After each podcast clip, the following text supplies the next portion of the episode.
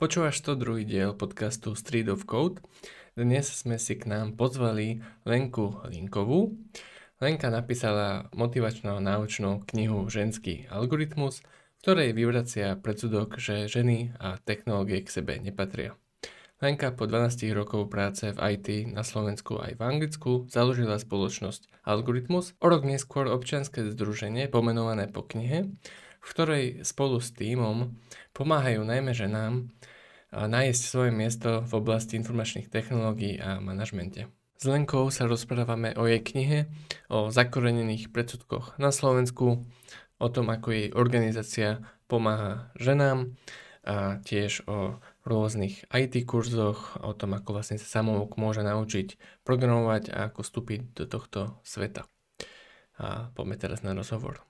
Keď sme sa rozprávali, mali sme podcast s Veronikou z IT v IT, tak po tom podcaste sme dostali niekoľko komentárov. Jeden bol až príliš ofenzívny a museli sme ho vymazať. Ale uh, tie ďalšie boli o tom, že, že nejakí teda chalani, chlapi písali, že sa nikdy nestretli s tým, že by na pracovisku alebo niekde inde boli uprednostňovaní chlapi pred ženami. A akože myslím si, že ne, nemalá časť chalanov, chlapov si to, si to myslí. A možno si to nevšimajú, alebo je naozaj pravda to, že akurát robili v takej super firme, že sa to, že sa to nedialo. Um, čo, by, čo by si na to povedala? tak uh, každý zdieľa svoju skúsenosť. Um, treba sa na to pozrieť aj z tej subjektívnej stránky. Ja mám našťastie tiež veľmi veľa pozitívnych skúseností, väčšinu. Ale sú aj nejaké štatistiky našťastie a sú tu dáta, o ktoré sa vieme oprieť a jednoducho tie ženy, tým, že sú vlastne v, keď sú v IT, tak sú v takom priemysle alebo odvetví, kde sú v menšine, tak veľa ľudí si ako keby zamieňa tú koreláciu s kauzalitou, že oni tam nie sú v menšine, pretože im, im to menej páli a pretože sú zákonite menej bystré, ale má to trošku iné korene, o ktorých sa asi budeme ešte dnes rozprávať. A veľa žien teda v týchto prieskumoch potvrdilo, že ich kompetencie sú oveľa prísnejšie skúmané, uh, viacnásobne ako keby uh, spýtované, že či sú teda dostatočne technické, keď už sú tam ako rarita taká žena. Takže treba sa spýtať nie mužov, ale žien, túto otázku, ktoré sú v IT, či oni niekedy pociťujú, že, uh, že sú ako keby považované za menej cenné. A je nejaká štatistika, kde sa to teda pýtali? Je veľa takých štatistík, napríklad aj Catalyst je jedna z takých zahraničných stránok, čo zhromažďuje, zhromažďuje aj podobné štatistiky a oveľa viac ich je vlastne zhromaždených v knihe Ženský algoritmus, kde som sa vlastne tejto téme venovala. Ja som pozeral, že vlastne aj na stránke máte zverejnené nejaké tie teda základnejšie štatistiky iba, že, že koľko žien, koľko vlastne mm, ži, ľudí v IT sú vlastne ženy a uh-huh. že tam to bolo nejakých 17% sa mi zdá, alebo také nejaké číslo, a že to vlastne má tendenciu ešte aj klesať ďalej, aj keď zároveň, že zase vyspelé krajiny to mali teraz viac, či menej, už si nie som teraz úplne istý. Super, tak keď som sa začala tú tému zaoberať, um, asi v roku 2016-15, tak vtedy bolo na Slovensku v IT zhruba 11% žien podľa Eurostatu vlastne pozrela som sa aj na tú metodológiu, čo Eurostat považuje za IT. Takže mm-hmm. sú tam všetky roly, tá metodológia, že všetky roly, ktoré priamo um, vstupujú do procesu vývoja softveru alebo výroby nejakých digitálnych technológií, čiže sa tam rátajú aj projektoví manažéri a, a rátajú sa tam dokonca aj sales. To znamená, že až po ten predaj, ten IT sales, ináč to je veľmi dobrá platená práca na Slovensku, jedna z naj, a málo sa o tom hovorí. A tiež tento človek potrebuje mať nejaké akože riadne IT overview. No a čo sa tam neráta sú HR pozície a neráta sa tam marketing. Takže vlastne v tých klasických IT firmách tam spadajú takmer všetci zamestnanci, ktorí tam sú mm-hmm. okrem HR a marketingu. A potom samozrejme máme firmy, ktoré nie sú s IT zameraním, ale majú nejaké IT oddelenia, takže Eurostat potom berie tie ich tie ich kódy, to je cez také kódy, ktoré vlastne firmy dávajú na štatistický úrad, sa zbiera tá štatistika. No a čo sa týka tých čísel, tak z tých 11% z toho roku 2015, ja to sledujem každý rok, sme sa posunuli na nejakých 12, 14. Pred dvoma rokmi sme mali 15,8, teraz nám to zase kleslo na 14, niečo. Proste sa hýbeme tak nejako, že pomaličky to v takom dlhodobom trende stúpa, ale napríklad pred tými dvoma rokmi to aj kleslo, to je vlastne posledný údaj, čo máme. A v kontexte Európy sme teda hlboko pod priemerom Európskej únie. Hm. Prečo si myslíš, že sme my ako Slovensko pod priemerom? Tak keď by som vedela úplne jednoducho odpovedať na túto otázku, lebo to by každý chcel takúto jednoduchú odpoveď, ale akože tým, že sa tomu venujem dlho, tak všetky tie príčiny vedú k tým rodovým predsudkom, ale nie na samotnom pracovisku iba, ako aj tam sa dá ešte popracovať, ale ja si tiež myslím, že tie firmy, uh, firma nie je neziskovka, firma nie je charita, firma chce v prvom rade výkon, firma je tu za účelom zisku, chce inovatívne riešenia a oni len vítajú, keď prídu ženy a prinesú niečo inovatívne a sú šikovné rovnako ako muži, tak ako prečo by mali robiť rozdiely tam? Ja ani nevidím ako keby ten najväčší problém, ktorý my sa snažíme nejako riešiť. Skôr vidím problém v tých rodových procedkoch, ktoré sú oveľa skôr, prečo si tie devčatá tú, túto sféru nevyberajú, prečo sa učí, ako sa učí, prečo u nás učiteľia informatiky sa rozbehli do IT sektora a ostali učiť informatiku len nadšenci alebo telocvikári, dejpisári, angličtinári a majú vzťah k tomu predmetu, aký majú, čím ho prenášajú potom ďalej a pokiaľ ešte aj tie ďalšie vzory, hej, že my nemáme v rodinách veľmi že ďalšie ženy, ktoré robia v IT, tak tie devčatá vôbec ako keby po tejto voľbe ani nesiahajú tie najlepšie krajiny na svete, možno už o tom hovorila aj e, Veronika v tom predošlom podcaste, sú Rumunsko a Bulharsko. Um, a už dlhodobo ja som skúmala, prečo to je, ešte aj vlastne, keď mm-hmm. som písala tú knihu, tak uh, vlastne je to tým embargom na dovoz uh, elektrotechnických produktov alebo služieb, ktoré si musela uh, ako keby sebestačne krajina vyrábať. A tým pádom vznikla tradícia ženy bolo úplne normálne nie, niečo technické študovať. Dnes to ale na Slovensku tak nie je. Že ako by oni na to, pretože mali potrebu v štáte, tak na to proste tlačili viac, aby na, na vzdelanie akože už od mala, aby ženy do toho no, viac vstupovali. Hej? Tak, potrebovali viac ľudí na výrobu všetkého možného, takže... A to embargo bolo, bolo v akých rokoch? Alebo teda, že ako dlho môže taký proces trvať? Bolo to počas socializmu, hej, čiže bolo embargo na dovoz zahraničných produktov. Možno ste aj vy ešte, zažili ste, či už nie? Socializmus, nie? Nie. Ja som mala 6 rokov, keď padla tá opona, ale tak zažili sme asi to, že, um, že vlastne, no proste ja si pamätám, že vtedy každý mal doma ten istý spotrebič alebo tri druhy, hej, že vlastne naozaj ten výber tej elektrotechniky, elektroniky bol strašne obmedzený a vlastne všetko sme sa sme si medzi krajinami toho socialistického bloku snažili vyrábať si sebestačne, aby sme ukázali svetu, aký sme super. A, ale na to bolo treba pracovnú silu, samozrejme, že know-how sa kradlo. A vlastne to Rumunsko a Bulharsko malo takú propagandu, že boli ženy napríklad na um, predných stránkach časopisu, ja nechcem teraz povedať, že úplne, že so zbíjačkou, ale vyslovene sa to ako takto propagandisticky tlačilo a ono to zabralo, hej, lebo to bol aj dobre platený sektor a vznikla z toho taká úplne normálna vec a oni naozaj dodnes majú tých 30% eh, študentiek na tých technických fakultách. My máme tak tretinu z toho. Mm-hmm. To je zaujímavé.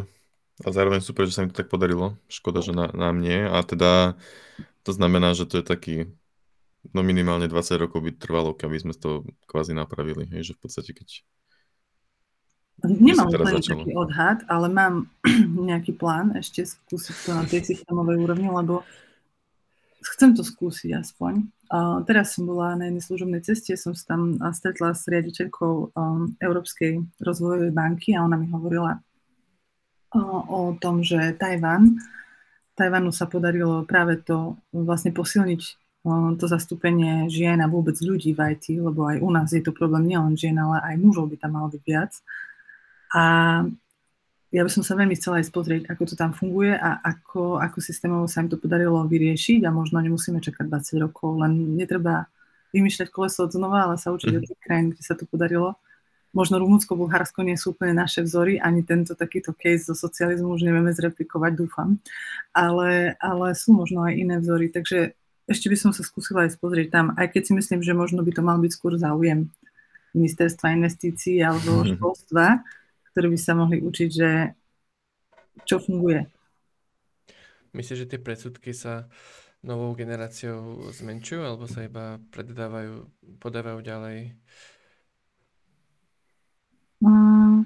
Oni sa sami nezmenšia, tie, tie predsudky sa malo kedy zmenšia samé.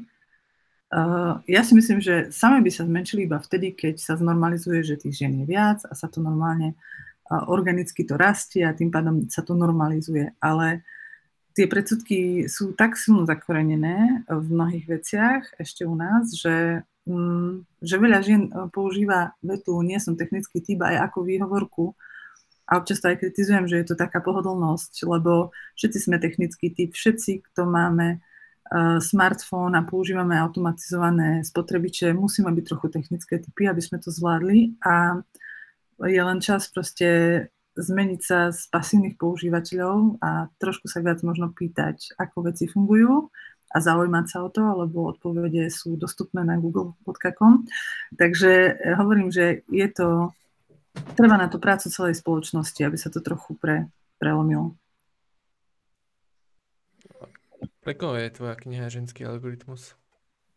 Primárne bola určená pre ženy, ktoré sa pohrávajú s myšlienkou konvertovať do IT zo svojej súčasnej kariéry, lebo si uvedomili, že ich rozhodnutie o vysokej škole buď urobili príliš skoro v živote, alebo pod vplyvom niekoho iného, alebo v danom čase ešte nemali na výber túto možnosť, alebo ani mu neprišla na um. To je ináč aj jeden z týchto caseov je aj môj. A, a takisto první, ktoré začínajú v IT, narážajú na nejaké prekážky, tak aby sa nechali odradiť. Čo znamená, že naražajú na nejaké, na nejaké prekážky? Čo sú niektoré také prekážky? Tak uh, asi ako v každom odvetví, kde, kde sú ženy v menšine, um, sú prekážky, ktorou tá menšina prechádza, hej. Uh, napríklad v našom ponímaní to sú tie veci, ktoré sme spomínali na začiatku, že bude to ako keby to poukazovanie na to, že si tu jediná, alebo si zastupkynia od pohľavia, ktoré má na to menšie predpoklady, alebo uh, OK, tak aby si zapadla, tak musíš byť trošku viac mužská, lebo toto my nemáme radi, takéto ženskosti, alebo um, alebo napríklad veľmi častý sexizmus, ktorý som si uvedomila, až keď som žila v Anglicku, ako je tu za korenený a ako ho vlastne to urieme, ako sa smejeme na sexistických vtipoch ani nevieme, že čo sexizmus je. A ako ja sama som bola sexista vlastne. Takže uh, len to sú také kvapôčky, ktoré keď ti kvapkajú na hlavu, akože mm. každý deň pár, tak si proste po desiatich rokoch povie, že ja už chcem ísť do nejakého odvetvia, kde sa budem cítiť ako, že, že tam patrím a nie, že som tu proste nejaký unikát, ktorý stále niekto questionuje, že či tu patrím alebo, alebo, alebo som tu náhodou.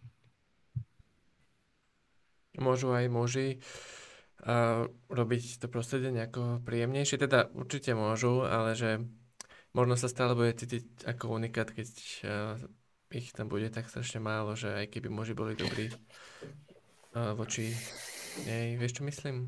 Viem, viem, ale ja som mala našťastie tak super kolegov, 99%, takže uh, mne to urobili mnohom príjemné.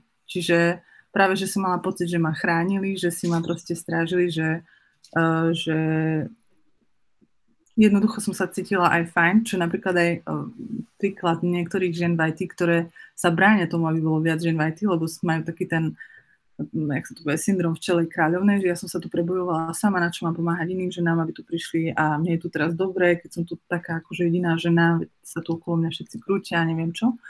Čo je dosť blbosť, ale, ale viem si predstaviť, že, že videla som to tiež v komentároch, takéto nejaké narážky. Takže vedia aj muži, aj ženy si navzájom proste aj buď zhoršiť alebo zlepšiť ten pocit v práci. No. A prečo? Mm, no akože taká základná otázka je, že mm, pri tomto je, ale možno to je blbá otázka kvôli tomu, že sú všetky tie predsudky už od mala, ale že a to je vlastne možno zároveň, zároveň si na to aj odpovedám potom kvázi, že či ženy vlastne do toho IT chcú ísť, hej? A odpovede, že teraz teda vlastne asi moc nie, lebo si povedia, že, uh, teda, že povedzme, že nie sú technické typy. Um, ale to všetko vlastne vyplýva akurát z toho, že my vlastne ani nevieme, či ženy do toho IT chcú ísť, pretože ich keby spoločnosť veľmi ovplyvňuje od mala tým, že uh, ich nejako smeruje ako keby, hej. A, mhm. ale predpoklad je, že do toho IT, keby majú keby sú o nich, povedzme, opačné predsudky rovnaké ako o mužoch napríklad, hej, že tak proste do toho IT chcú ísť rovnako alebo viac. Hej, však aj prvé programátorky boli proste ženy. Nejaký, neviem, či tam je nejaký dôvod. No. Um, hej. Neviem, či bol tam nejaký dôvod na ten ENIAC, uh, ktorý vyvinuli, ale, ale Prepač, som ti skočila do rečí, že kľudne dokončí otázku. Nemám čo dokončiť k tomu. Už som iba rozmýšľal, že, že jak z toho vlastne vytvoriť otázku, takže kľudne choď. Hej, rozmýšľam teraz, že čo povedať, ale mňa veľmi oslovila napríklad aj kniha Range, kde sa píše, neviem, či ste počuli o nej, uh, práve rozdiel medzi špecialistami a generalistami, hej, že vlastne uh, ako je dôležité mať taký aj všeobecný prehľad a že vlastne generalisti v dnešnej dobe sú veľmi dôležití vo firmách aj vôbec v živote, že majú taký ako keby všeobecný rozhľad. A um, tam v tejto knihe sa píše, že najúspešnejšie krajiny, čo sa týka uplatnenia absolventov, že ostanú v tom, čo vyštudovali, sú krajiny, ktoré posúvajú to rozhodnutie mladých ľudí o tom, čo budú robiť na čo najneskôr. Teraz naša jedna kolegyňa sa hlási na Yale a hovorí, že je to halus, že ešte v tejto fáze prihlášky nemusí hovoriť o žiadnom zameraní, že už ide na vysokú školu a ešte stále nevie, že čo sa z nej vlastne stane. Potom je, uh-huh. že že tam sa posúva vlastne to rozhodnutie až do vysokej školy. A táto kniha uh, vysvetľuje, že prečo je to tak, samozrejme na základe nejakých vedeckých poznatkov, že je to kvôli tomu tak, že ty sa vieš rozhodnúť, čo chceš robiť, nie na základe len toho, čo ti kto povedal, alebo čo si si popozeral, že sa ti páči, ale čo si si ošahal, čo si vyskúšal a kde si našiel ten svoj flow, že yes, toto bude pre mňa.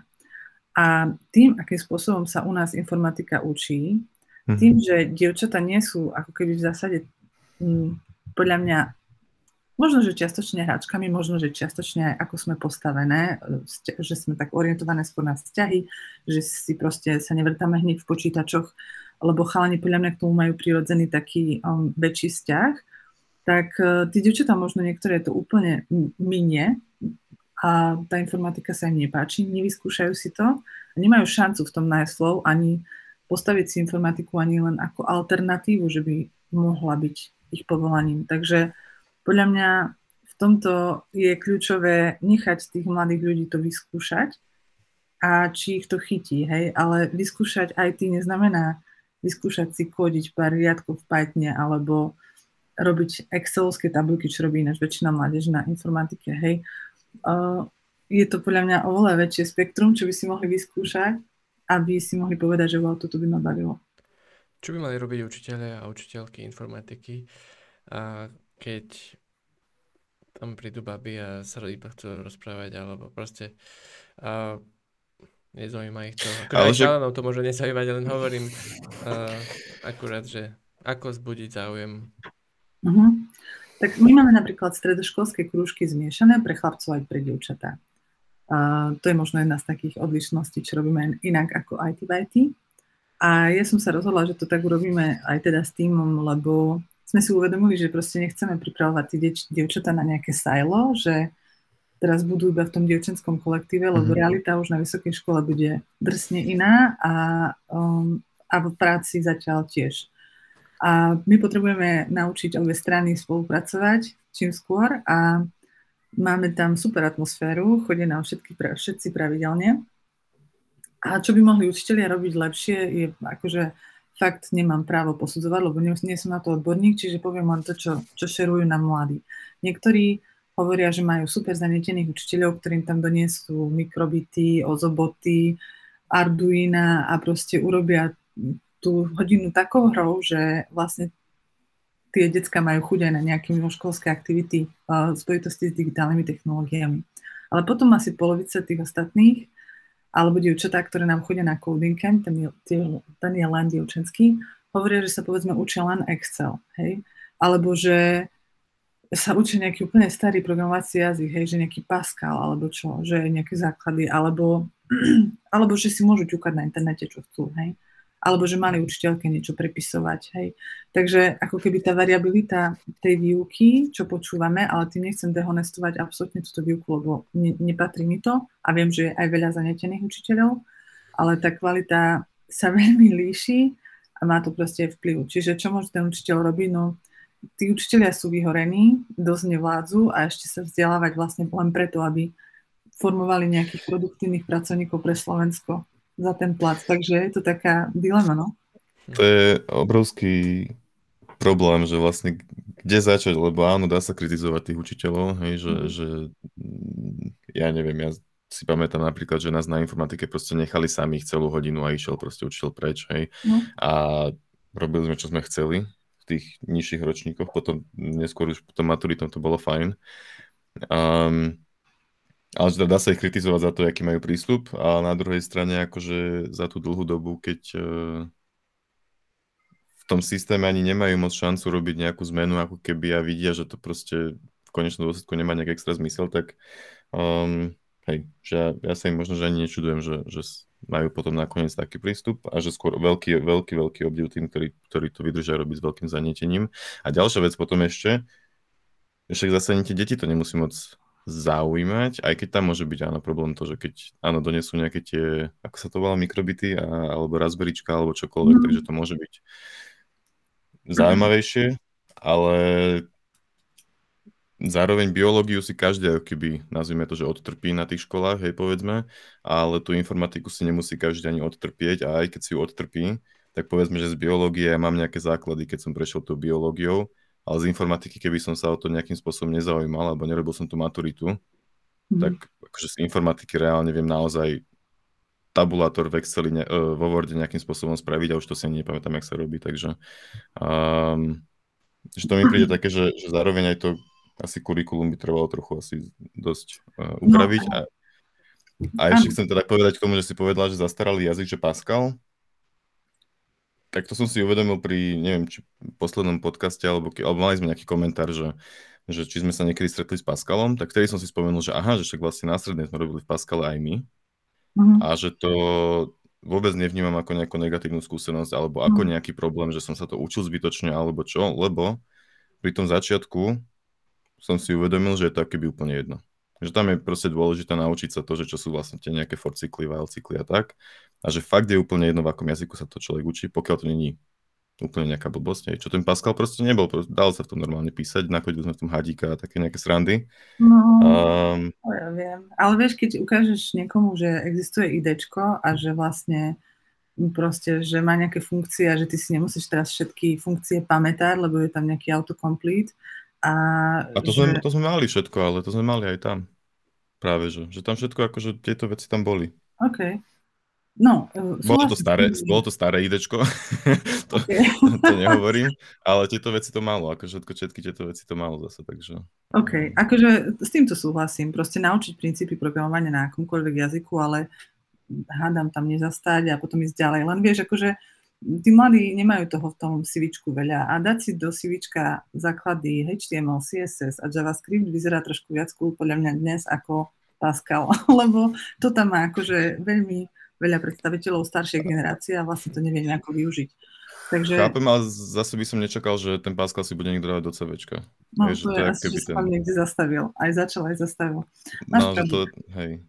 Um, Hej, ešte by som možno, aby sme trošku boli konštruktívni, lebo všetky tieto debaty sú fest depresívne a nevyriešime to v podcaste, ale tým, že túto tému pravidelne otvárame viaceré organizácie, tak myslím si, že to je dobré, lebo sa na tým viac ľudí zamýšľa a viac hlav, viac rozumu. A práve nedávno som bola v kruhu bývalého, bývalých nejakých vysokoškolských učiteľov a bavili sme sa o tom, ako tú informatiku zlepšiť a tak ďalej. A presne o tomto probléme, čo teraz diskutujeme. A vystala tam jedna podľa mňa fajn myšlienka, ktorá inak je už zavedená aj v zahraničí, že učiť informatiku um, na základných stredných školách by teoreticky mohli aj povedzme doktoranti alebo študenti vysokej školy um, na informatike, ktorí si urobia pedagogické minimum, sú takí jeden takýto lektor nás aj práve joinol náš mm-hmm. tým a je to chalan, ktorý vyštudoval fejku, urobil si pedagogické minimum, robí programátora a sa prihlásil sa k nám ako dobrovoľník lektor, že chýba mu vlastne tá komunikácia s ľuďmi a že vlastne veľmi rád učí. A keby bolo takýchto ľudí viac, tak podľa mňa pre tých študentov, ja to vidím z tých krúžkov a z tých kempov, že oni oveľa viac poprvé cenia mladého človeka, po druhé, že ten človek má kontakt jednu nohu v praxi, alebo aj dve ideálne, že dáva príklady z praxe a hovorím, že čo teraz fičí a tak ďalej, že sa vedia ako keby spoľahnúť, že tie informácie, ktoré dostávajú, vedia využiť v živote. Takže možno toto nie je až taký, taký nereálny krok k tomu, ako zlepšiť výuku tej informatiky a ešte by si privyrobili nejakí študenti, keď sa to takto hádže len tak na učiteľov ako nejaký čierny Peter, že kto bude učiť informatiku. A oni teraz vlastne mm, kto môže teda teraz učiť informatiku na strednej škole alebo základnej? No učiteľia, stredoškolský a základoškolský. A tam je podmienka, že musí mať normálne 5 eh, rokov akože školu, hej? Že to pedagogické minimum nestačí, alebo... No to neviem, to? to neviem, ale tento chalán napríklad by sa nechcel stať učiteľom akože na full time ani part time. Uh-huh. A, teda part time možno áno, ale že keby ja neviem, že má jednu hodinu týždňa alebo dve, že to dá, hej. Uh-huh. A ja si myslím, že to by bola aj tá hodnota pre tých študentov. No. No aj keď tam príde taký namotivovaný mladý človek, tak možno dokáže zapaliť dvoch, troch, štyroch a viac ľudí pre tú, pre tú tému a hej, len tam je potom obrovský problém zase, že jednak aj musí tá škola chcieť a, a zároveň aj ten musí na to proste byť čas. Hej, akože my by sme tiež zároveň také niečo chceli robiť, aj keď sme niekedy pred dvomi alebo už asi tromi rokmi sme mali krúžok na našej strednej škole, akože po, po vyučovaní a tam nám chodilo nejakých 10 študentov alebo 7 študentov a 3 študentky alebo 6, 4 tak nejak. A potom to ubudalo postupne, ale akože nakoniec nás bolo nejakých 5, potom prišiel COVID. Um, takže sme to zrušili. Ale No je to, je to vlastne náročné potom také niečo robiť ešte popri práci a popri všetkému. A potom mm. vlastne my, my napríklad riešime konkrétne ešte aj ten trade-off, že teraz, že či že sa dajú robiť nejaké kurzy online pre povedzme 100 ľudí, alebo a povedzme 10 hodín, alebo 10 mm. hodín venovať 20 ľuďom na tej hodine prezenčne. A teraz, že čo je vlastne lepšie. Ale asi, hej, má aj to prezenčné niečo do seba, takže nad tým sa my musíme tiež skúsiť zamyslieť. Že... Áno, ale je to zase iné, vieš, mimoškolská aktivita dobrovoľná, to je super, však vlastne aj my to robíme takto. A tým, že je to ešte mm-hmm. bezplatné, je tam nízky komitment, ale mm-hmm. my napríklad striedame lektorov a lektorky, že aj interný tým sa tam vystriedame, ale zavoláme napríklad aj nejakých startupov, nejakých zakladateľov startupov lokálnych, alebo nejakých ľudí, čo riešia nejaké všelijaké témy. Čiže e, možno konzistentnosť tej výuky je taká neúplne celistvá, ale to je vlastne práve cieľ tých našich krúžkov, že sú také pestré a že tam človek za ten pol rok ošahá všelijaké možné technológie a môže si povedať, ktorým smerom sa chce rozvíjať. Ale vieš, iné by to bolo, kebyže ideš učiť do školy v normálne školských hodinách, kedy tam musia byť, čiže máš tam plnú účasť a máš za to normálne zaplatené, za tú prípravu, za tie hodiny, ale tá hodnota tej hodiny by možno bola, možno, že by bola inde v niektorých školách, kde, kde tá informatika je slabá. Ale hovorím, ne, nemám to ešte preskúmané na také nejaké systémovej úrovni, aké sú tam prekážky. Určite nejaké sú, lebo na Slovensku sú všade prekážky, len možno nie sú až také neprekonateľné, ako sa nám zdá. Ja viem, že nejaký známy, ktorý nemá aj uh, žiadne pedagogické minimum, tak, tak uh, bol učiť pár hodín zastupovať, keď uh, učiteľ mal niečo, neviem čo, tak proste, že, že bol učiť, takže nejako sa to asi dá, neviem, že či to bolo tým, že to nikto nekontroloval, alebo čo, hej, ale, ale, ale bol to robiť, a, takže že asi sa to dá nejak vymyslieť, keď tak, no. Ja by som chcel nadhodiť uh, otázku, že Um, keď sa ženy dostanú do IT, alebo takto, sú nejaké asi uh, všeobecné úvahy nad tým, že vlastne keď je uh, žena v týme, napríklad programátorov, tak um, čím benefituje tým, ten tým? Môže žena priniesť niečo, čo muž nemôže? Alebo všeobecne nejaké názory na to? Ja sa tak práve vyhýbam tomu akože kategorizovaniu ľudí, lebo je to tak nebezpečné dať ľudí do dvoch kategórií. Mm-hmm. Je to pre mňa strašne individuálne. Keď, e, keď má skilly no, technické, tak vie prispieť takisto ako každý, kto má technické skilly. Keď má niekto benefitovať z toho, že je žena, tak to bude možno tým, že ženy z pravidla štatisticky majú možno, že väč, viac inklinujú k vzťahom, než, než budovaniu vzťahov, než muži, že muži si možno viac tej práci vystačia bez nejakých tých vzťahov a možno vedia byť empatickejšie, ale opäť je to tak individuálne, že ja poznám aj opak, eh, kedy, kedy boli muži oveľa empatickejšie ako ženy a naopak, čiže pre mňa je veľmi ťažké toto, že čo prinesú ženy, hej, ale keď sa mám na to pozrieť z trhového hľadiska, tak chceme vyrábať produkty, ktoré budú slúžiť trhu. A pokiaľ ženy momentálne zastupujú 50% potenciálneho trhu, tak prinesú ten, ten pohľad tej časti trhu, ktorému sa vyrába ten produkt, hej, ak ten produkt je určený aj pre ženy. Takže z tohto pohľadu možno by vedeli priniesť plus, ale ja si myslím, že by som pozerala na tie ženy skôr ako na ten nevyužitý potenciál, hej, že keď tu máme nedostatok tých IT špecialistov, že je to strašná škoda. Jednak potrebujeme viac mužov v, te, v tomto odvetví a jednak je určite veľa, veľa šikovných žien, ktoré si vybrali len neuplatniteľný smer štúdia a mohli by vy, vyplniť tú dieru. No. Keď sa firma keď firma chce zaplniť nejaké miesto, chýba im programátor, programátorka a teraz majú na pohovore uh, niekoľkých mužov, aj nejakú ženu.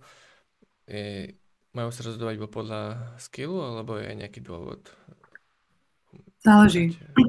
Záleží, ako to má firma nastavené. Z mojej skúsenosti, keď som si hľadala do týmu nejakých programátorov, na tých 9 životopisov mužských prišlo jeden ženský, čo úplne reflektuje to rozloženie na trhu. Takže zase uh, firmy, ktoré sú nešťastné z toho, že nemajú polovicu programátoriek, je to úplne normálne. Treba pozrieť na demografiu, že čo je vlastne na trhu a koľko percent absolventov je tam vonku. A druhá vec je, že niektoré firmy to chcú um, nejako potlačiť, tak si buď dajú nejaké interné kvóty, alebo chcú byť naozaj uh, vedome inkluzívne, tak si zavedú nejaké pravidlá aby tie ženy nevystrašili. Napríklad typu, že príde na pohovor žena a čakajú štvor členná mužská porota, ako keby išla na štátnice, ktorá ju obracia z hora z dola, nezabudne sa spýtať, či plánuje deti a podobné prešľapy, ktoré sa bohužiaľ na Slovensku stále dejú.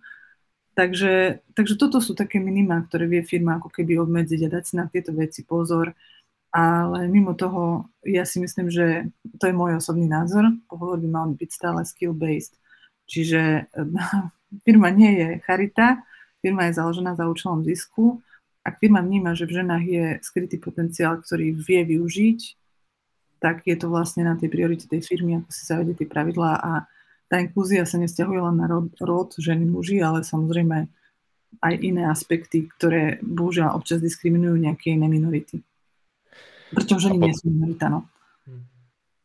A potom, keď uh, povedzme, že um, vy, vyjdú ženy z, z, z nejakých vašich kurzov alebo hociakých iných kurzov a teda asi máte s tým skúsenosti, že je pre nich problém si potom nájsť tú prácu, alebo keď už tie, povedzme, že tie skilly majú, tak uh, si, si akože, že, že firmy nemajú problém so ženami vo všeobecnosti. Len tých žien je proste málo, alebo sa firmy aj krivo pozerajú na ženy, nazvime to tak, v, v tom, v tom Ja, akože fakt som sa nestretla s tým, že by sa firmy ako také zle pozerali na ženy. Pre firmy je to super potenciál, štatisticky si aj menej pýtame plát, tak prečo by nie?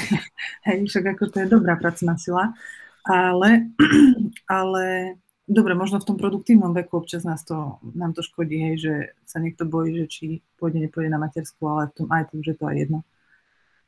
Mm, čo sa týka našich kurzov, tak my zatiaľ nemáme taký konzistentný kurz, uh, ktorý by vyškolil nejaké ženy na nejakú IT pozíciu. Po 2,5 hmm. roku existencie OZK ani nebudeme ho mať. Uh, v rámci OZK budeme mať niečo také v rámci firmy, pretože sa nám nepodarilo na nič také získať grant. Získali sme granty na všetko ostatné, na školenia seniorov, detí, dievčat, ukrajinských utečencov, mamy, manažerky, hej, milión ďalších vecí, ale žiaden grant nám nikto nedal na to, aby sme vyškolili ženy na zmenu kariéry, čo je možno, že aj dobré, hej, že to je niečo, do čoho by možno mala tá žena sama zainvestovať. Takže nejaký koncept máme uh, pripravený a odpilotovaný a dúfam, že sa nám ho podarí do, do konca uh, pol roka spustiť. A čo sa týka tej, a toho chodenia po kurzoch, je to super eye-opening pre mnohé ženy, ale nemyslím si, že pre nejakého zamestnávateľa to stačí. Hej. Je, to mhm. taký dobrý, je to taký dobrý znak, že na sebe tá žena pracuje a že už akože tam niečo sa snaží, ale proste nejaký projekt aspoň GitHub alebo aspoň ukázať nejaký vlastný web a vedieť odpovedať, čo tam bolo náročné, ako prekonala tie prekážky a ja neviem, ako zintegrovala niečo eh, v rámci tej stránky, tak to sú potom len také abstraktné vedomosti. Veľakrát k nám chodia absolventky aj iných kurzov, ktoré sú na Slovensku s otázkou, čo majú robiť, lebo ich nechcú zamestnať s tým kurzom. Tak vlastne mm-hmm. ďalší taký dobrý krok je stáž, hej.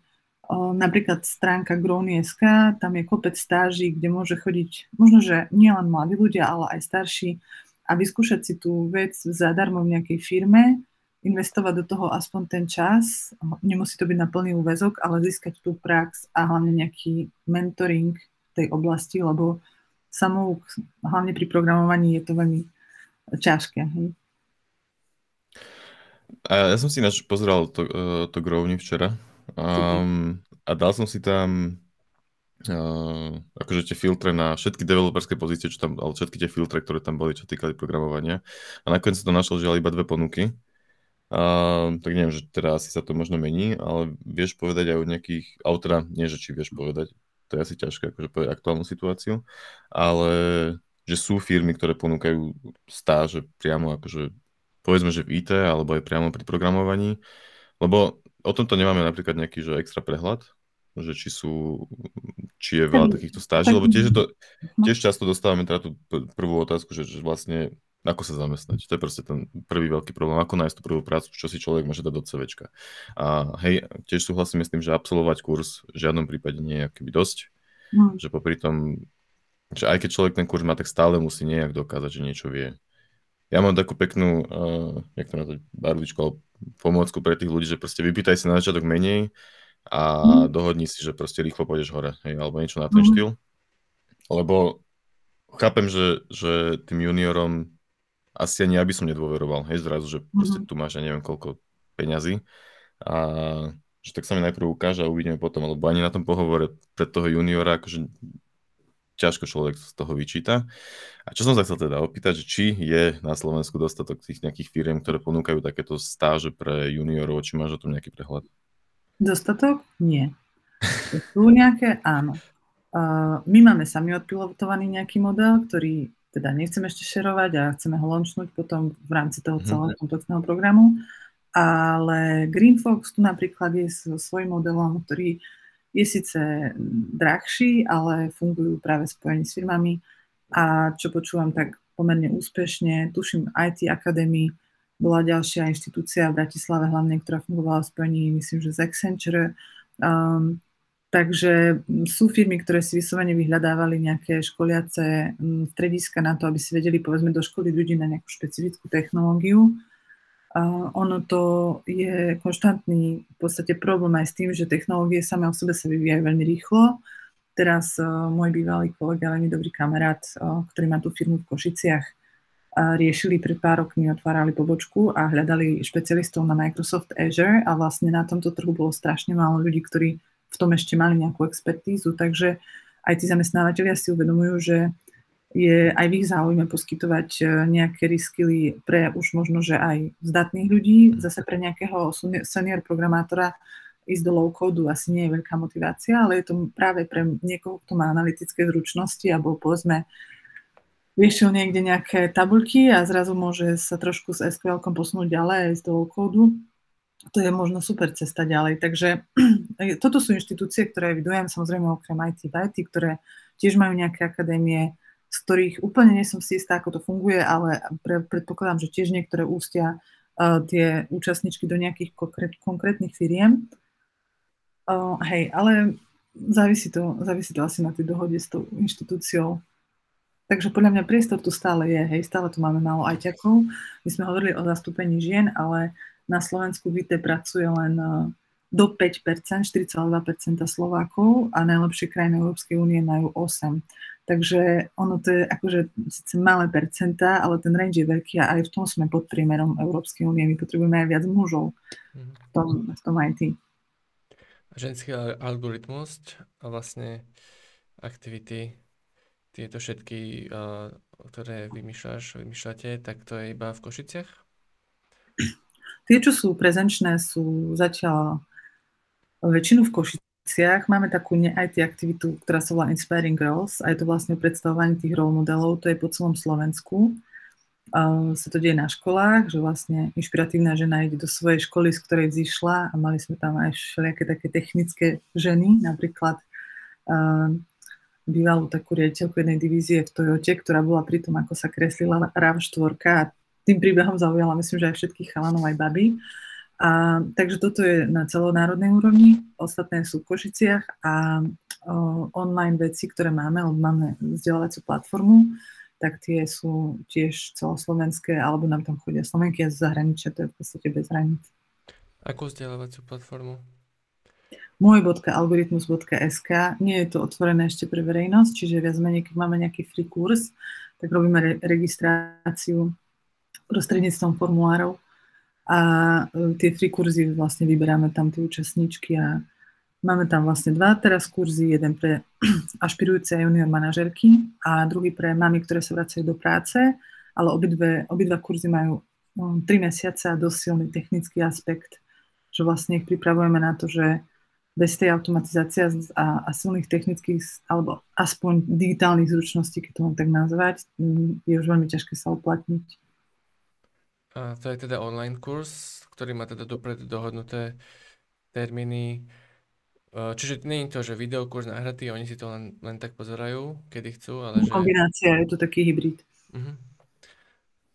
A vlastne výho- vidíš, aké vidíš výhody v tom, že videokurs uh, typu pasívny, uh, typu, že uh, je tam, že um, proste je to takýto hovor, ako máme teraz a vysvetľuje tam lektor, lektorka.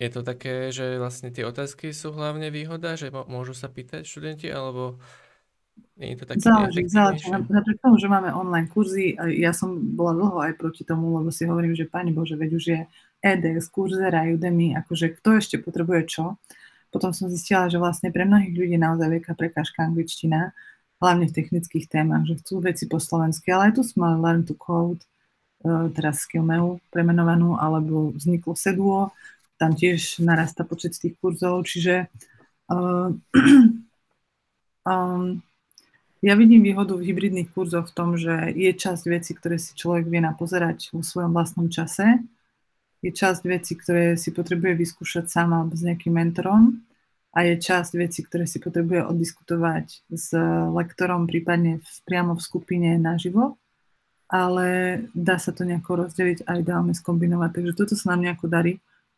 A um, vlastne také tie siahodlhé zoomy, to už je podľa mňa out. Ale to je taký náš finding, neviem, ako to vidíš ty. Zase také tie kurzy bez interakcie, tam sa nám akože sme sa rozprávali s mnohými ľuďmi, čo začali kurzeru a nedokončili nejaký kurz, lebo sa jednoducho zaseknú a nemajú sa koho spýtať, že čo ďalej. Mm. Takže toto viem si predstaviť, že on takýto online bez možnosti interakcie môže niekoho dradiť. Je to určite. Čo si myslíte vy? Mm, ja si myslím to isté. Hej.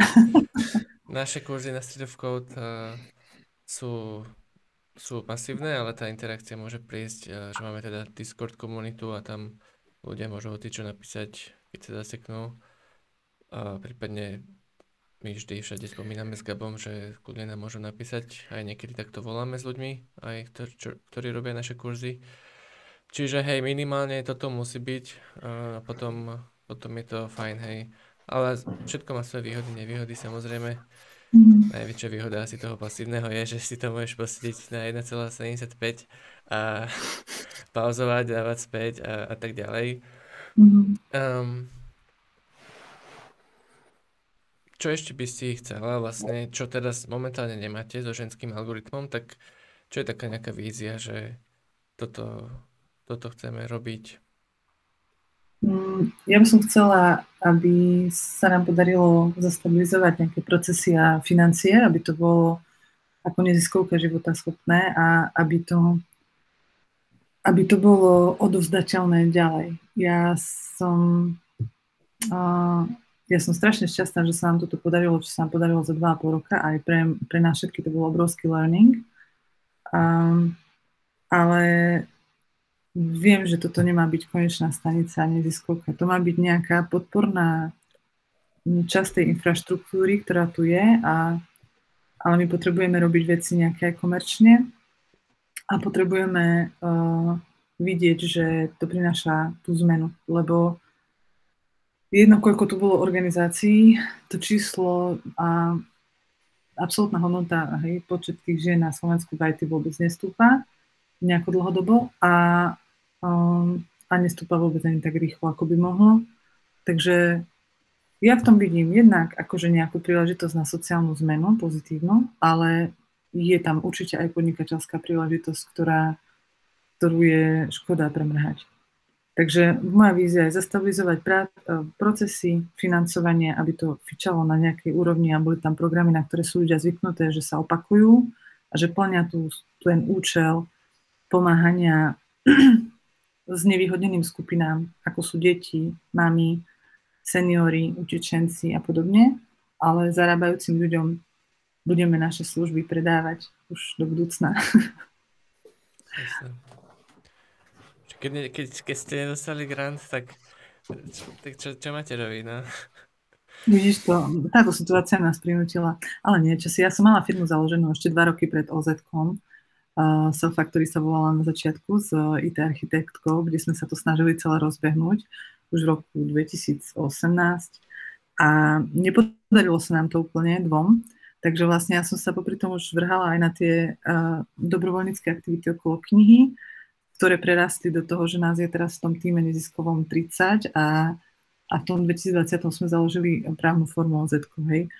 Um, v podstate na tých grantoch sa dá, dá získať, dajú získať nejaké peniaze, ale človek sa musí naozaj obracať a vlastne m, mm, je to obrovská záťaž pre toho lídra v tom, že zabezpečiť financie pre celý tým a konzistentnosť tých aktivít, aby sme nerobili hociakú blbosť, len aby bol príjem, ale aby to naplňalo tú víziu, že sa spoločnosť digitalizuje v zmysle zručnosti, nielen hardvéru tak uh, toto je akože nesmierne náročné a ja už tiež narážam na také mierne svoje limity, kedy aj, aj to je jedna vec, že, že asi aj potrebujem trošku uh, sa posnúť, ale druhá vec je tá, že ja nechcem, aby to bolo o mne. Ja viem, že tá, to oz začalo ako kniha, ale je tam kopec úžasných žien, ktorým by som rada dala možnosť uh, zasvietiť a si to vyskúšať a sa posnúť tiež ako keby profesne ďalej. Takže toto je taký môj sen, že mať komu to odovzdať, tak aby to mohlo žiť aj ďalej.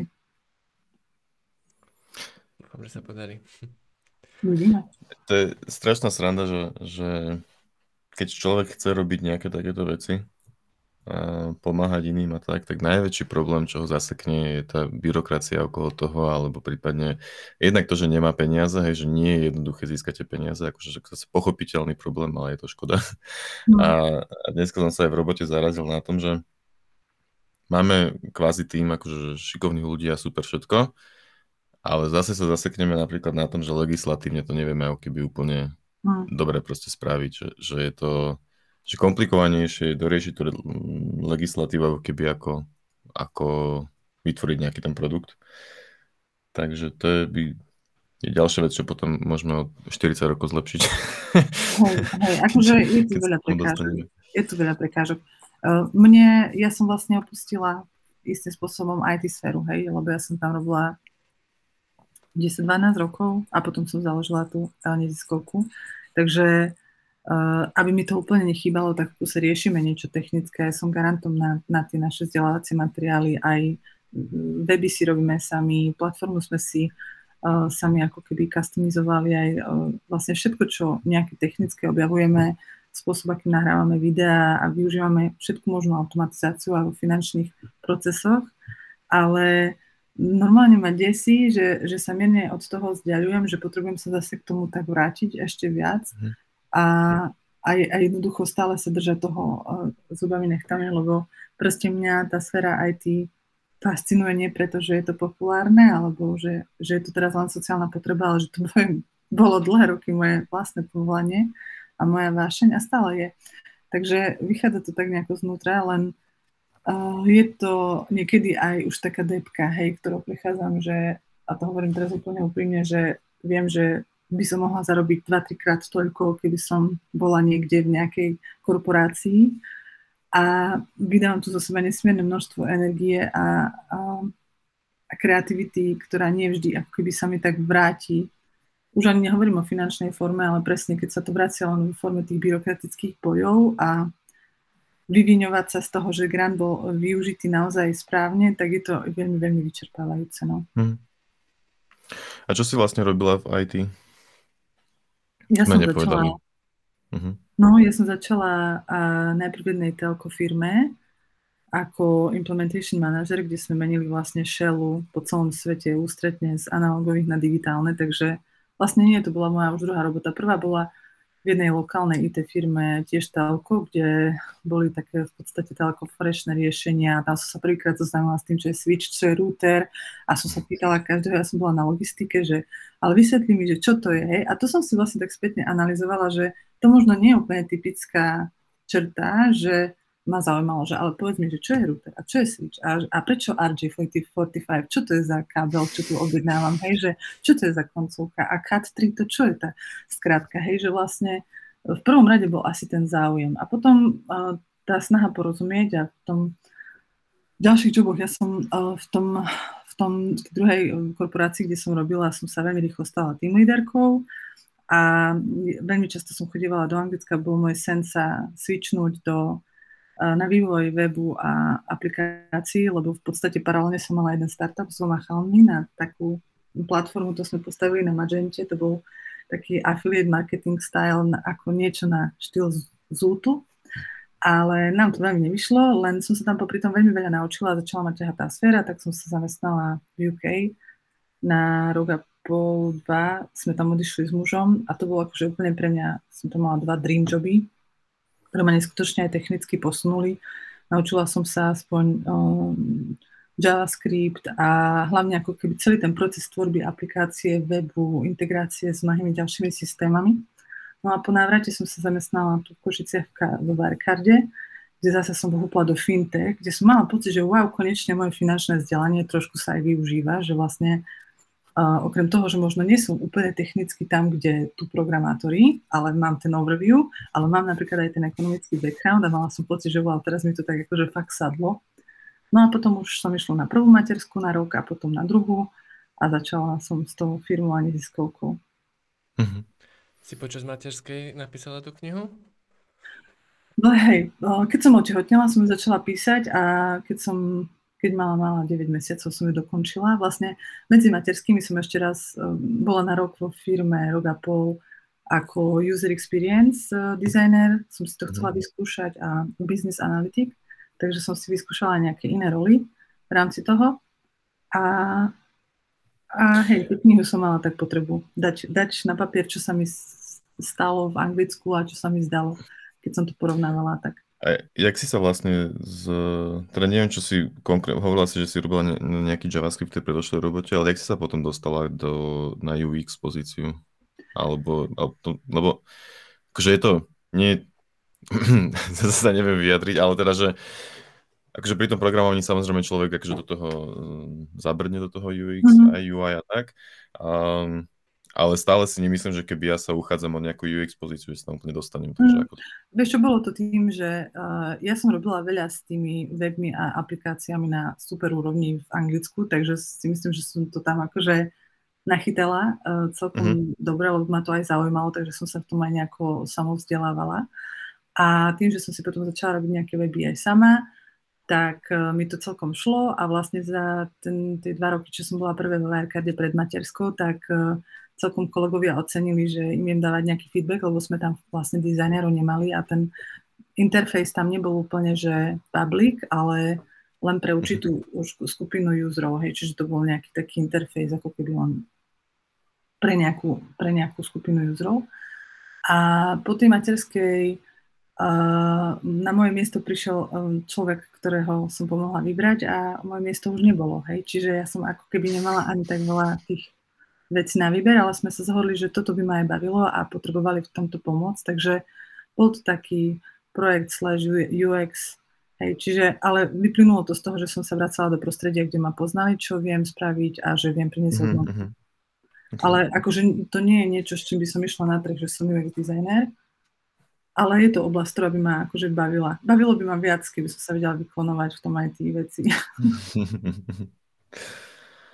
je, je, je tam akože krásne na tom je, že to všetko tam je vlastne kreatívne, keby všetky tie, tie úrovne toho vývoja softveru, že aj to UI, aj to UX samotné, že není to nejaká mechanická robota, že vždy sa tam dá človek na tom, vie človek na tom vyhrať. Mm-hmm. S tým súhlasím, hej. Keď nejakú ženu uh, zaujíma teda, že chce sa dostať do, do programovania, tak uh, čo pre ňu ponúka ženský algoritmus, je teda niečo, že nejaký taký úplne, že ten prvý krok, alebo možno, že prečíta si tú, tú knihu, alebo čo by si odporúčila? Veľa žien k nám prichádza práve kvôli tomu, že si prečíta tú knihu a nám potom napíše.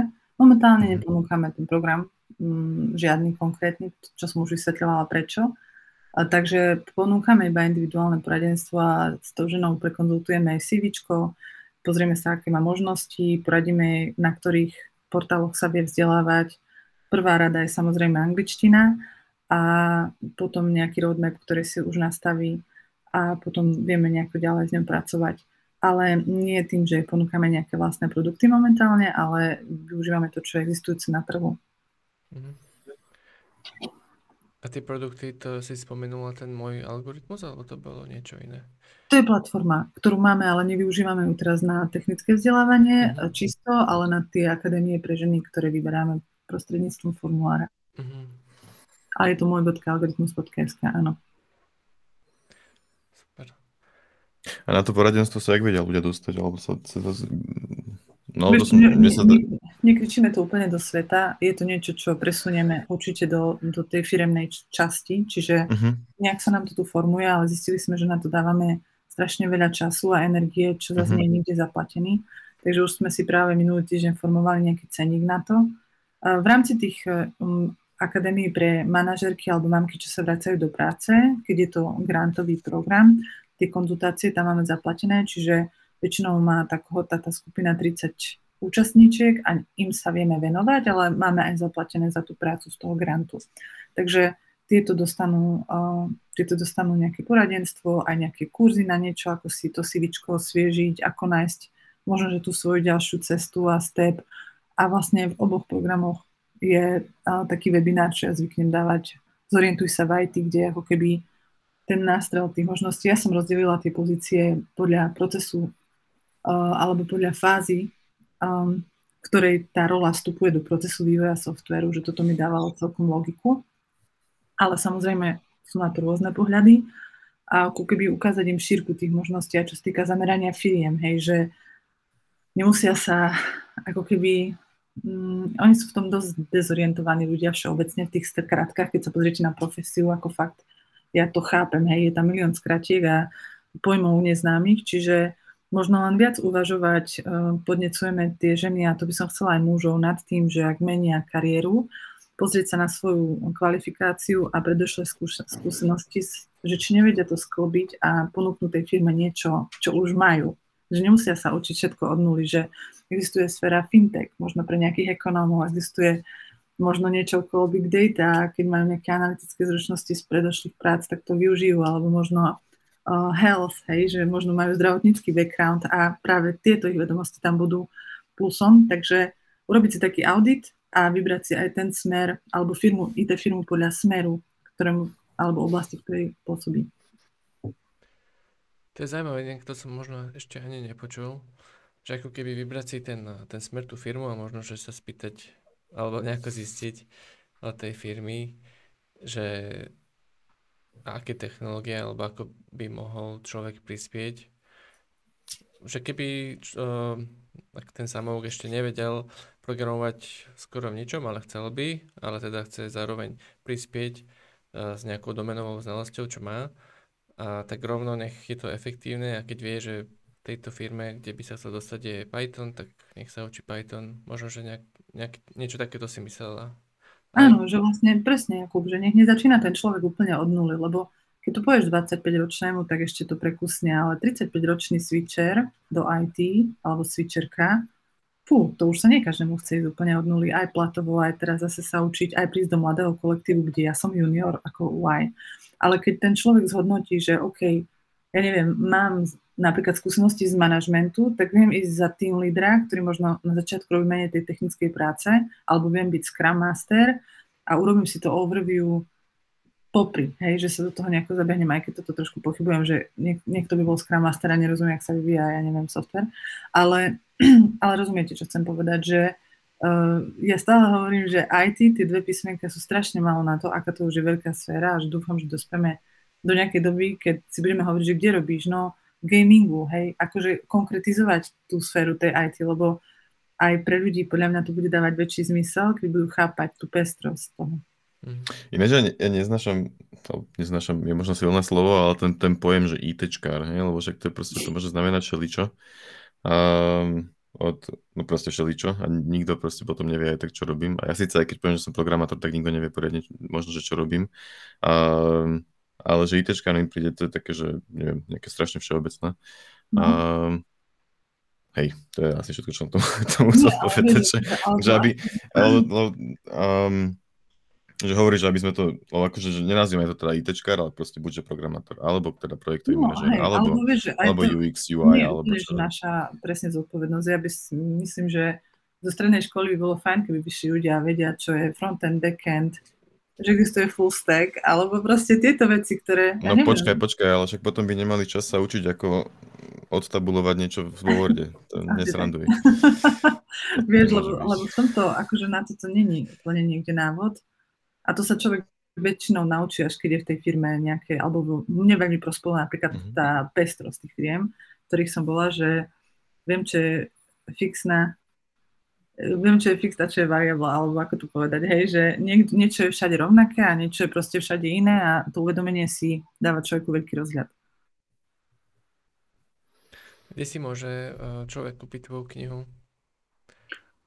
Môže si ju požičať v knižnici zadarmo, alebo si ju môže kúpiť napríklad v Martinuse alebo v Pantarej. V knižnici som veľmi dlho ináč nebol, musím povedať. Ja som knižničný maniak, pretože môj manžel mi zakazuje kupovať knihy lebo podľa neho ich máme veľa, ale podľa mňa vôbec. A tak teda väčšinu kníh, ktoré ja mám, si požičiavam z vedeckej knižnice. Ale to je super, som už fakt strašne dlho nepočul o knižnici. A zase ja si akože keď ja takto kupujem e, e-booky, lebo mne to strašne zavadza akože v, v priestore a nepotrebujem mm-hmm. si na to.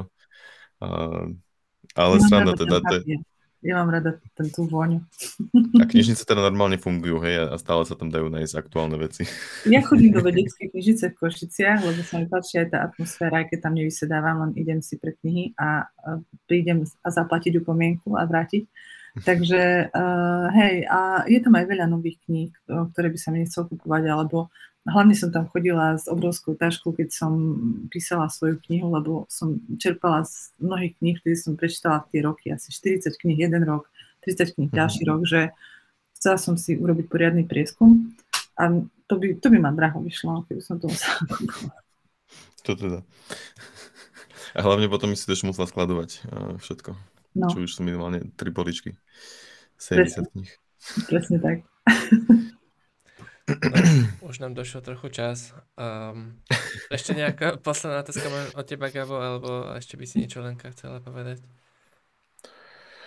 Ja si nemám už uh, ďalšiu otázku. Teda mal by som, ale neviem ich teraz úplne sformulovať. Mne sa na tom nepáči, že vždy pri tých podcastoch zamýšľam a, a potom neviem formulovať poriadne otázky, čo je zároveň dobré, lebo sa nad tým zamýšľam. Ale, ale, uh, takže Lenka, ak chceš tiež niečo povedať, tak uh, môžeš nejakú záverečnú message alebo niečo. Jakub, ty máš ešte nejakú otázku, ktorú si sa ma chcel spýtať a sa nespýtal? Um, No, a, sú ešte nejaké otázky, ale už, už, to, už, to, už sme sa o tom bavili. A tie zákerné už boli? Gabo, ty si mal niečo, nie? Ja som, ja som mal jednu zákernú, že či, ale ja, podľa mňa to zase vyplynulo z toho, čo sme rozprávali, tak som sa to nespýtal, ale že či je mhm. reálne, aby, aby bol pomer žien a mužov v IT akože 50 na 50 z nejakého aj toho biologického hľadiska, že povedzme, že, že vplyvy prostredia vynulujeme, um, stavíme sa k všetkým rovnako uh-huh. a že či, či podľa teba, alebo či máš na to aj nejaké, nejaké podklady, že či by ten pomer bol proste 50 na 50, alebo či by možno bolo viac žien, víte dokonca, keby, keby tam neboli tie predsudky, um, alebo ako vnímaš túto otázku? Uh-huh. Uh, dobrá otázka, veľmi dobrá otázka. Podľa mňa tiež som sa nad ňou zamýšľala, lebo kniha moja bola akože úvodne môj súkromný prieskum, že či fakt nás tam nie je menej, ako kvôli tomu, že máme nejaké okoliesko menej. Uh-huh. Tak som no, no čítal... počkaj, počkaj, to je, hm, ale to, tak som to nemyslel. Nie, nie, ale ja som si to napríklad myslela, ja to hovorím teraz okay. zase, že ja som si to myslela.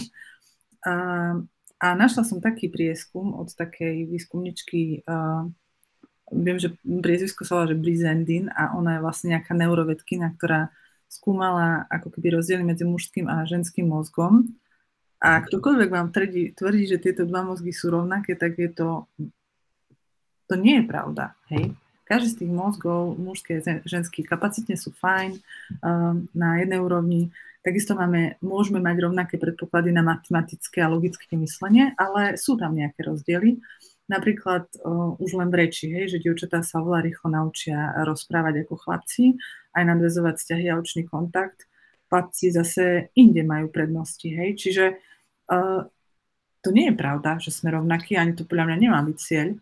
Takže možno pokiaľ pôjde fakt o hard programovanie, kde je ten človek hlavne s tým počítačom a kde um, ako keby sa neprezentuje poriadne ten purpose, ten význam tej práce, tak pre ženy to bude stále menej atraktívne, lebo toto veľmi často počúvam, že nechcem to robiť, lebo ja chcem byť viac ľuďmi a nechcem to robiť, lebo ja nechápem, že akože aký to má význam.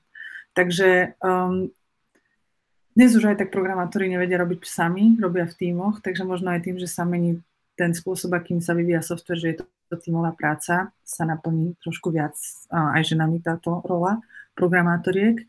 Keď e, možno budú zamestnávateľia trošku viac vysvetľovať, že keď nakodíš toto, tak to má takýto impact a ešte zlepšíš niekomu život, tak možno, že aj toto nadchne trošku tie ženy a keď to bude aj v inzeráte, tak sa aj prihlásia a nebudú mať taký pocit, že no čo tam pôjdem ďobať do počítača.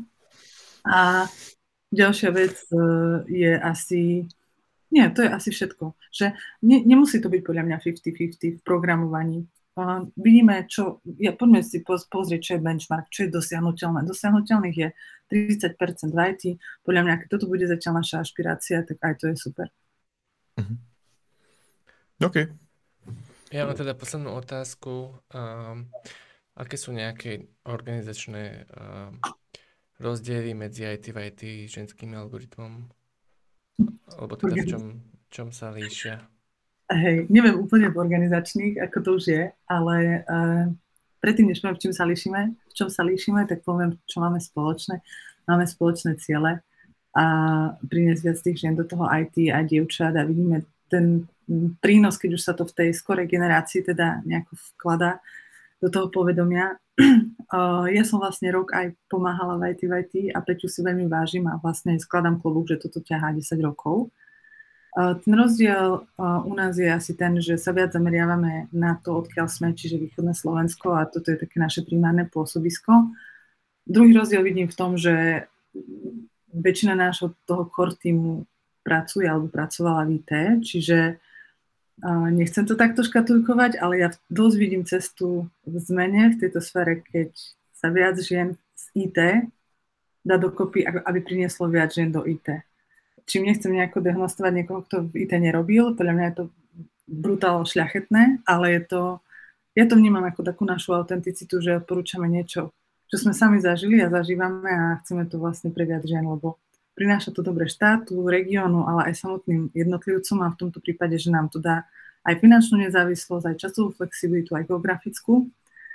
Takže asi tieto dve sú hlavné rozdiely. A inak sa snažíme robiť veci tak komplementárne, to znamená, že pridávať tu programy, ktoré IT nerobí, aby sme nerobili zbytočné duplicity. Na druhej strane, posledné štatistiky nám hovoria, že ešte je tu priestor aj pre viaceré organizácie. Mm, myslím si, že vekový priemer nášho týmu je trošku nižší ako v IT v IT a že možno po nás príde ešte ďalšia generácia, teda nie, že dúfam, úplne som presvedčená, že tak bude, alebo sa o to snažíme, aby sme podmietili teraz nejaké 20 lebo my sme 30s, ktoré sa proste dajú dokopy a, a oni zase začnú niečo, čo bude zase tej mládeži ešte bližšie. Však ideálne asi, čo, čím viac takých organizácií, tým samozrejme lepšie. Um, hej. Asi. Možno iba taká špekulatívna, možno hlúpa otázka napadla, že, že pri tých grantoch napríklad, že či že tých peniazí není veľa a teraz si, si povedia tí ľudia, čo dajú ten grant, že máme tu dve organizácie, ktoré chcú, majú rovnaký cieľ, dajme tomu s nejakými detailami inými, tak dáme grant iba jednej. Je to také niečo možno reálne, alebo... Mm, ja vnímam, že nám veľmi škodí to, že nie sme v Bratislave a nemáme taký prístup k networkingu a štatisticky, keď si pozriem späť na naše granty, my sme ich dostali už asi 30 za tie 2,5 rokov, za tých 2,5 roka. E, mnohé z nich boli založené na tom, že sme aspoň mali nejaký predošlý kontakt s tou osobou a videla, že sme reálne nejaká zoskupenie, že sa nerozbehneme s tými peniazmi, už sa nevrátime a tak ďalej. Takže uh, je tu obmedzená, akože obmedzené množstvo tých grantov, pokiaľ sa zameriavame na Slovensko, ale tak my máme polovicu financovania zo zahraničia, čiže už toto je prvá vec. Druhá vec, že na Slovensku okrem tých inštitúcií, ktoré ponúkajú granty, sú tu aj firmy. Lebo nezabúdajme, že my vlastne školením ľudí do IT pomáhame najmä tým firmám, ktorým uh, budujeme nových zamestnancov a nové pracovné sily. Takže IT v IT je v tomto úžasné, že majú vybudovaný kopec vzťahov s firmami, uh, ktoré ich aj finančne podporujú ako Microsoft a tak ďalej, kde my ešte nie sme a potrebujeme sa tam nejako dostať.